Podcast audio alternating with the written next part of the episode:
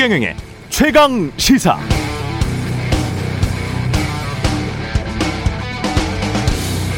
네, 코로나19 대유행이 시작된 지난해 이맘때쯤 미 국채 10년물 금리는 0.6% 수준이었습니다. 지금은 1.6% 안팎 100% 넘게 상승했고요. 한국 국채 10년물도 비슷한 시기 1.2%에서 2.1%로 올라서 1.2에서 2.1로 올라서 상승률이 80% 정도 됩니다. 국채 금리는 시중 금리죠. 시장의 수요와 공급에 따라 결정되는 시장 금리라서 경기 동향, 금융 사정을 반영해서 변동이 자연적으로 그렇게 됩니다.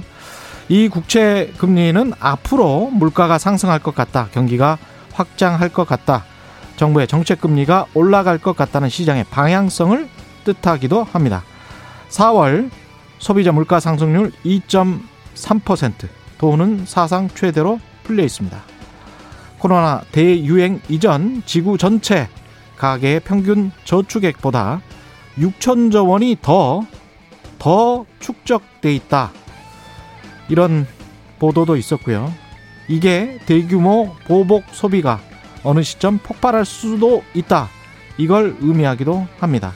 미국을 중심으로 한 보호무역 기조, 자국 일자리 중심주의, 기후변화에 대처하기 위한 동맹 강화 역시 물가 상승에 다 한몫할 요소들이죠. 물론 미 연준도 한국은행도 버티는 데까지는 버틸 겁니다. 그러나 시장 금리는 시장이 정합니다. 그러니까 시장 금리죠. 물가도 시장에서 형성됩니다. 정부는 강물을 잠시 담아 놓는 댐을 만들 수는 있지만 폭우가 쏟아지면 어쩔 수 없이 수문을 열어야 합니다. 그게 시장의 원리고 자연의 섭리입니다. 그래서 설사 정부가 무주택 서민들을 위해서 대출 규제를 지금부터 좀 더 완화하겠다고 하더라도 지금 이 시점에 지금의 부동산 가격에 정부가 대출 좀 더 해준다고 집을 구입한다? 신중하시기 바랍니다. 시중 금리는 이미 많이 올라 있고 앞으로도 이 수준 이상 갈 가능성 높습니다.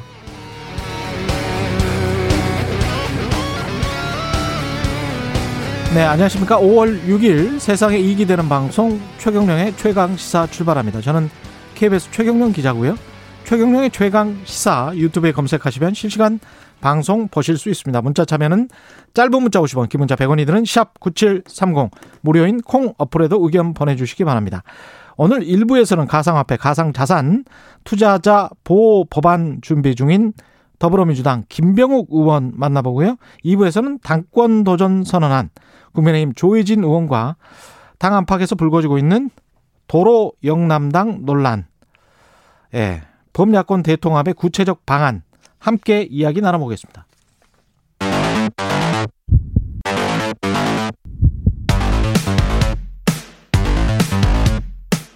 오늘 아침 가장 뜨거운 뉴스 뉴스 언박싱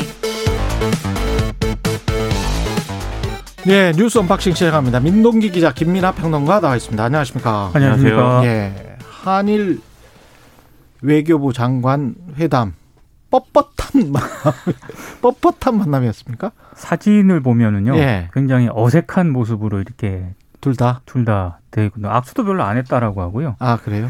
어, 그리고 지금 어, G7 외교 개발 장관 회의에 참석을 했잖아요. 예. 그 한미일 외교 장관 회담이 열린 직후에 음. 자리를 옮겨서 잠깐 이제 따로 만났다라고 하는데 예.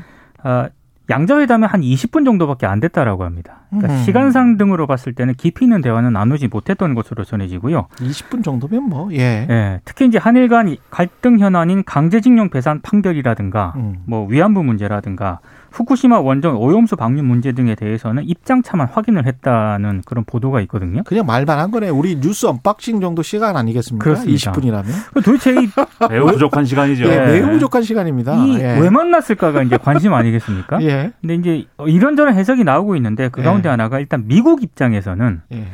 대중 대북 정책 추진을 위해서 한미일의 어떤 긴밀한 협력이 굉장히 중요한데 음. 그래서 미국 정부의 요청에 응답하는 그런 모양새로 한국과 일본 외교장관이 그냥 마주 앉는 것 아니냐. 예. 그래서 그렇게 큰 의미를 부여하지 않는 그런 해석도 나오고 있습니다. 그러니까 이 양자 회담 전에 그러니까 삼자 회담이 있었어요. 그러니까 한미일 예, 외교장관들이 다 모여서 예, 북핵 문제 해결을 위한 공조 이런 것들을 논하는 이런 자리를 만들어서 이제 얘기를 했는데 이 자리에서 이제 중요하게 이제 논해진 것 중에 이제 지금 말씀하신 대로 한미일 삼각 협력이 중요하다 음. 이 얘기를 이제 미국이 한 거거든요. 그러다 보니까 당연히 삼- 한미일 삼각 협력이 중요한데 지금 사이가 안 좋은 것은 한국과 일본이니 당신들이 풀어보시오 사이를 뭔가 좋아지게 해보시오 이제 이렇게 이제 얘기를 하는 거죠 미국은 계속. 예. 그러니까 사실은 일본도 우리하고 그렇게 뭐 열심히 뭔가 예, 갈등을 해소해 볼 만한 그런 마음은 없고 우리는 그래도 여러 가지 곤란한 게 있으니까는 좀 풀어봐야 되지 않겠는가 이런 마음을 갖고 있는데 그게 이제 딱 드러난 게이 한일 양국 외교장관 회의에서 우리는 할 말이 나름대로 이제 있지 않습니까? 예. 과거사에 대해서도 할 말이 있고 최근에 이제 그 원전 오염수 방출한 거에 대해 배출할 결정한 거에 대해서도 할 말이 있는데 음. 오히려 모태기 도시미스 일본 외무상이 이 오염수 문제를 국제적으로 너무 한국이 지금 음. 아, 적극적으로 문제 제기를 하고 있다. 이 문제에 대해서 우려를 오히려 표명하면서 목소리를 높였다는 거예요. 그러니까 사실은 별로 일본이 우리하고 풀고 싶은 마음이 없다라는 게 계속해서 드러나고 있는 거죠. 일본도 참 난감할 거예요. 사실은 2015년 후쿠시마 원전 사태 나기 전까지만 해도 일본의 전체적인 에너지 정책이 원전으로 쭉 갔었잖아요. 그렇죠. 예. 그랬다가 이걸 급격하게 수정할 수밖에 없는 과정에 있고 앞으로 10년, 20년 동안 그쪽도 지금 그 탄소 제로 네. 이쪽으로 가겠다고 하거든요. 그러면서도 원전에 너무 치중을 해왔기 때문에 그걸 어떻게든 그러면 또 의- 의존도를 줄여야 돼요. 그러니까 이제 이거 이 문제는 그만하면서 그 원전은 폐쇄해 가는 조금 조금씩 이 우리랑 똑같은 상황이에요. 근데 우리보다 훨씬 더 원전 의존도가 높았기 때문에 일본도 국내적으로 뭐 할 수 있는 게 별로 없을 것 같아요. 그러니까 이 원전이라는 예. 게 예. 일본의 입장에서는 지금 말씀하신 대로 이제 에너지 정책의 차원도 있지만 그렇죠. 사실은 지역 경제 차원도 있고 이게 오염수 음. 방류 문제가 음. 동북부 지역에 이제 좀 낙후된 경제나 이런 것들을 어, 좀 해소해 봐야 되는 그런 카드가 돼야 되는데 예. 아무튼 그런 이제 경제 문제가 있고 그다음에 안보 문제가 있습니다. 원전이라는 게또 에너지를 만들기 위한 수단이기도 하지만 늘 그렇듯이 어떤 핵물질 재처리를 통해서 음. 이제 뭐 혹시라도 뭐 나중에 나중을 위해서 사실은 뭐 핵무기를 만든다든지 뭐 예. 이럴 수도 있는 거 아닙니까? 그러니까 사실은 굉장히 복합적인 판단을 그동안의 일본 원전 정책에서는 기본적으로 깔고 이제 왔던 거거든요. 그러니까 그거는 조금 대로 좀 꼼쳐놨지 않았을까요?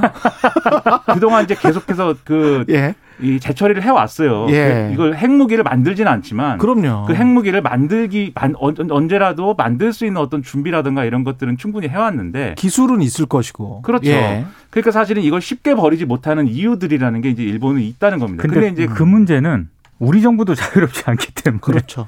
근데 우리는 우리는 훨씬 더 이제 그 요인이 적은 건데 예. 아무튼 이것과 관련돼서 그래서 이제 일본이 풀 마음이 없다라는 음. 게 여러 가지로 이제 마음이 마음의 문제도 있지만 구조의 그러네. 문제도 있다라는 건데 국가 안보의 문제. 그렇죠. 예. 근데 이 G7 의이 외교 개발 장관 회의라는 것도 사실 음. 이 그러한 이제 측면이 있는 거죠. 그러니까 사실은 이 G7의 외교 개발 장관들이 모여서 이제 무엇을 하는 거냐. 예. 사실은 G7 정상회의 전에 예. 대략 각국의 어떤 이 외교적인 어떤 이해관계나 이런 것들을 한번 정리하는 차원에서 이제 모여서 논의한 거 아닙니까? 음. 여기서 이제 공동 성명을 냈거든요. 이 공동 성명에 우리가 이제 관심 가질 만한 내용이 이제 북한에 대한 어떤 대화에 나서라 이런 압박이 포함이 돼 있습니다. 예. 그러니까 사실은 우리가 남북 관계 개선 요구나 이런 것들도 같이 포함돼 있어서 음. 우리가 볼 때는 대북 문제 풀 때 상당히 좋은 국면이 활- 이좀 만들어진 것 같지만 음. 지금 이 G7 정, 이 외교 개발 회의의 핵심은 뭐냐면 미국의 친구들을 한 자리에 모으는 그런 차원이 지금 그런 차원의 회의가 지금 되고 있는 거거든요. 그렇죠. 그래서 사실 우리하고 일본하고 풀어야 된다라고 미국이 그래서 얘기하는 겁니다. 예. 그러다 보니까 결국은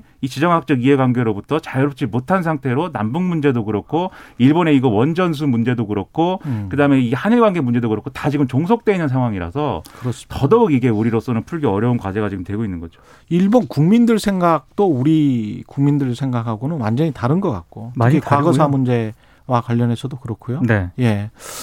그래서 이게 뭐 계속 그리고 사실은 이제 정치라는 것은 국내 유권자 투표가 가장 중요하지 않습니까? 근데 그걸 쉽게 또 타협할 수는 없는 거거든요. 지금 일본 같은 예. 경우는요. 정의용 그 장관이 외교부 장관으로 취임한 게 지난 2월이거든요. 예.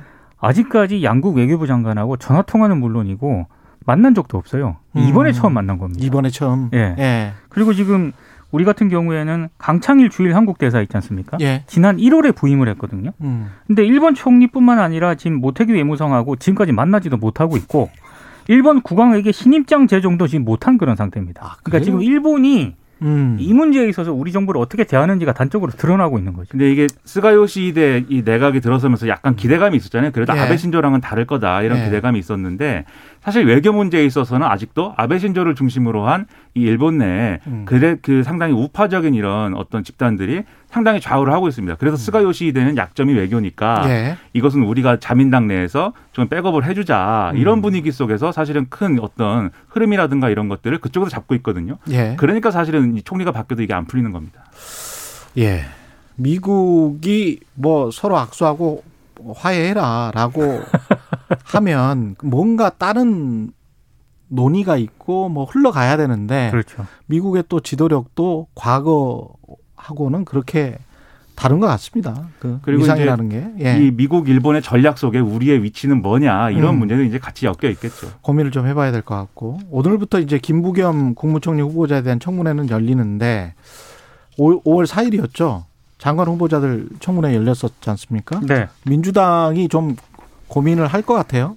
그러니까 어제까지 여야가 문승욱 산업통상자원부 장관 후보자만 적격 의견으로 청문 보고서를 채택을 했거든요. 예. 근데 지금 안경덕 그 고용노동부 장관 후보자 있지 않습니까? 네. 청문 보고서는 채택을 안 했는데 음. 일단 합의는 했습니다. 합의는 했다. 청문회가 좀 늦게 끝나가지고 보고서 예. 채택이 약간 좀 늦어졌는데요. 예. 근데 하지만은 지금 국민의힘 같은 경우에는 나머지 그세개 장관 후보자에 대해서는 음. 약간 부적격적으로 지금 기류가 흐르고 있기 때문에 국민의힘은 예. 예, 지금 민주당 같은 경우에는 굉장히 고심인데요. 새 장관 새 장관입니다. 누구 누구죠? 임혜숙, 임혜숙 과학기술정보통신부 장관 후보자, 예. 박준영 해양수산부 해수- 장관 장관. 후보자, 노영구 국토교통부 장관 후보자 이렇게 세 명이죠.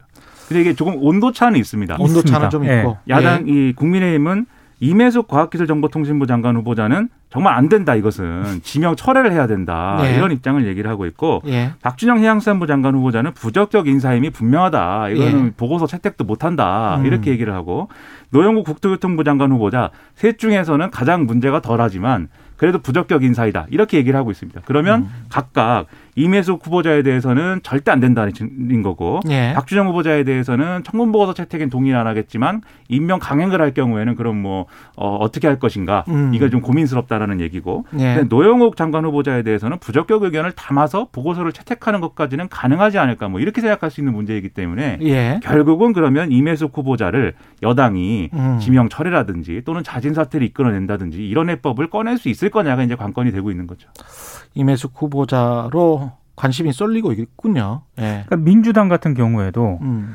노영욱 국토부 장관 후보자 같은 경우에는 국민의힘을 좀 설득을 할 수도 있을 것 같다. 이런 분위기가 좀 있는 것 같아요. 예. 예. 근데 이제 나머지 두 후보자에 대해서는 워낙 여론도 좋지 않은 데다가 국민의힘 쪽에서는 딱 두 사람을 찍었거든요. 예. 그리고 지금 국민의힘 같은 경우에도 완전히 다 반대하는 게 아니고요.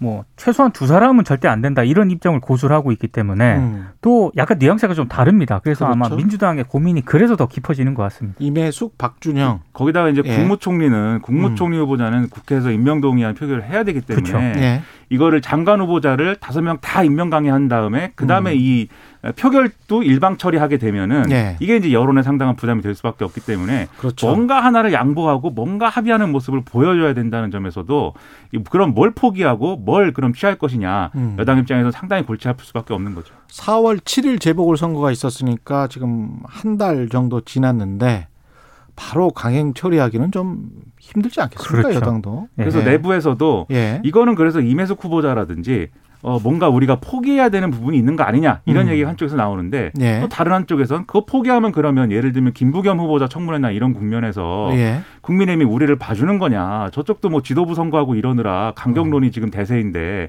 그러지도 않을 거 아니냐 뭐 이렇게 얘기가 이제 부딪히고 있어서 아니 근데 그거는 뭐 상대적으로 계속 저쪽에서 아- 봐줄 거냐 안 봐줄 거냐 그게 아니고 어떤 장관 후보자로서의 적격성 기준을 가지고 그렇죠. 예 그거 가지고 아닌 것 같다라고 그러니까 실제로 생각을 하면 민주당 음. 의원들도 그렇게 해야죠. 청문회장에서는 상식적으로 해야 될 것 같아요. 장관 예. 후보자들에 대해서 많이 이제 방어를 하지 않았습니까? 예. 근데 이제 그건 청문회장에서 그랬고요. 실제로 그렇죠. 민주당 내부에서 논의를 하다 보면은 예. 너무한 것 아니냐라는 의견도 지금 적잖게 나오고 있는 상황이에요. 밖으로는 음. 이게 뭐 여러 가지로 기분이 나쁠 만한 이런 여러 가지 요인들은 있지만 예. 그동안 문제 제기된 게 예. 장관 직무를 수행하기가 어려운 그러한 낙마 사유는 아니다라고 지금 여당 의원들은 주장을 하고 있거든요. 셋 다 예. 지금 문제가 되고 있는. 음. 그래서 이제 이게 결국은 뭘 포기하냐 이제 어떤 공학적인 얘기로 가는 건데 그렇다면 국민 여론을 가장 중심에 놓고 판단하는 게 예. 올바른 판단을 내리는 근거가 될 것입니다. 예. 알겠습니다. 아, 오늘 좀 짧았네. 예. 다른 얘기 또 해야 되는데. 한 시간 해야 돼요, 이거 예. 이 코너는. 뉴스 언박싱 민동기 기자 김민아 평론가였습니다. 고맙습니다. 고맙습니다. KBS 1라디오 최경영의 최강 시사 듣고 계신 지금 시각은 7시 36분으로 향하고 있습니다.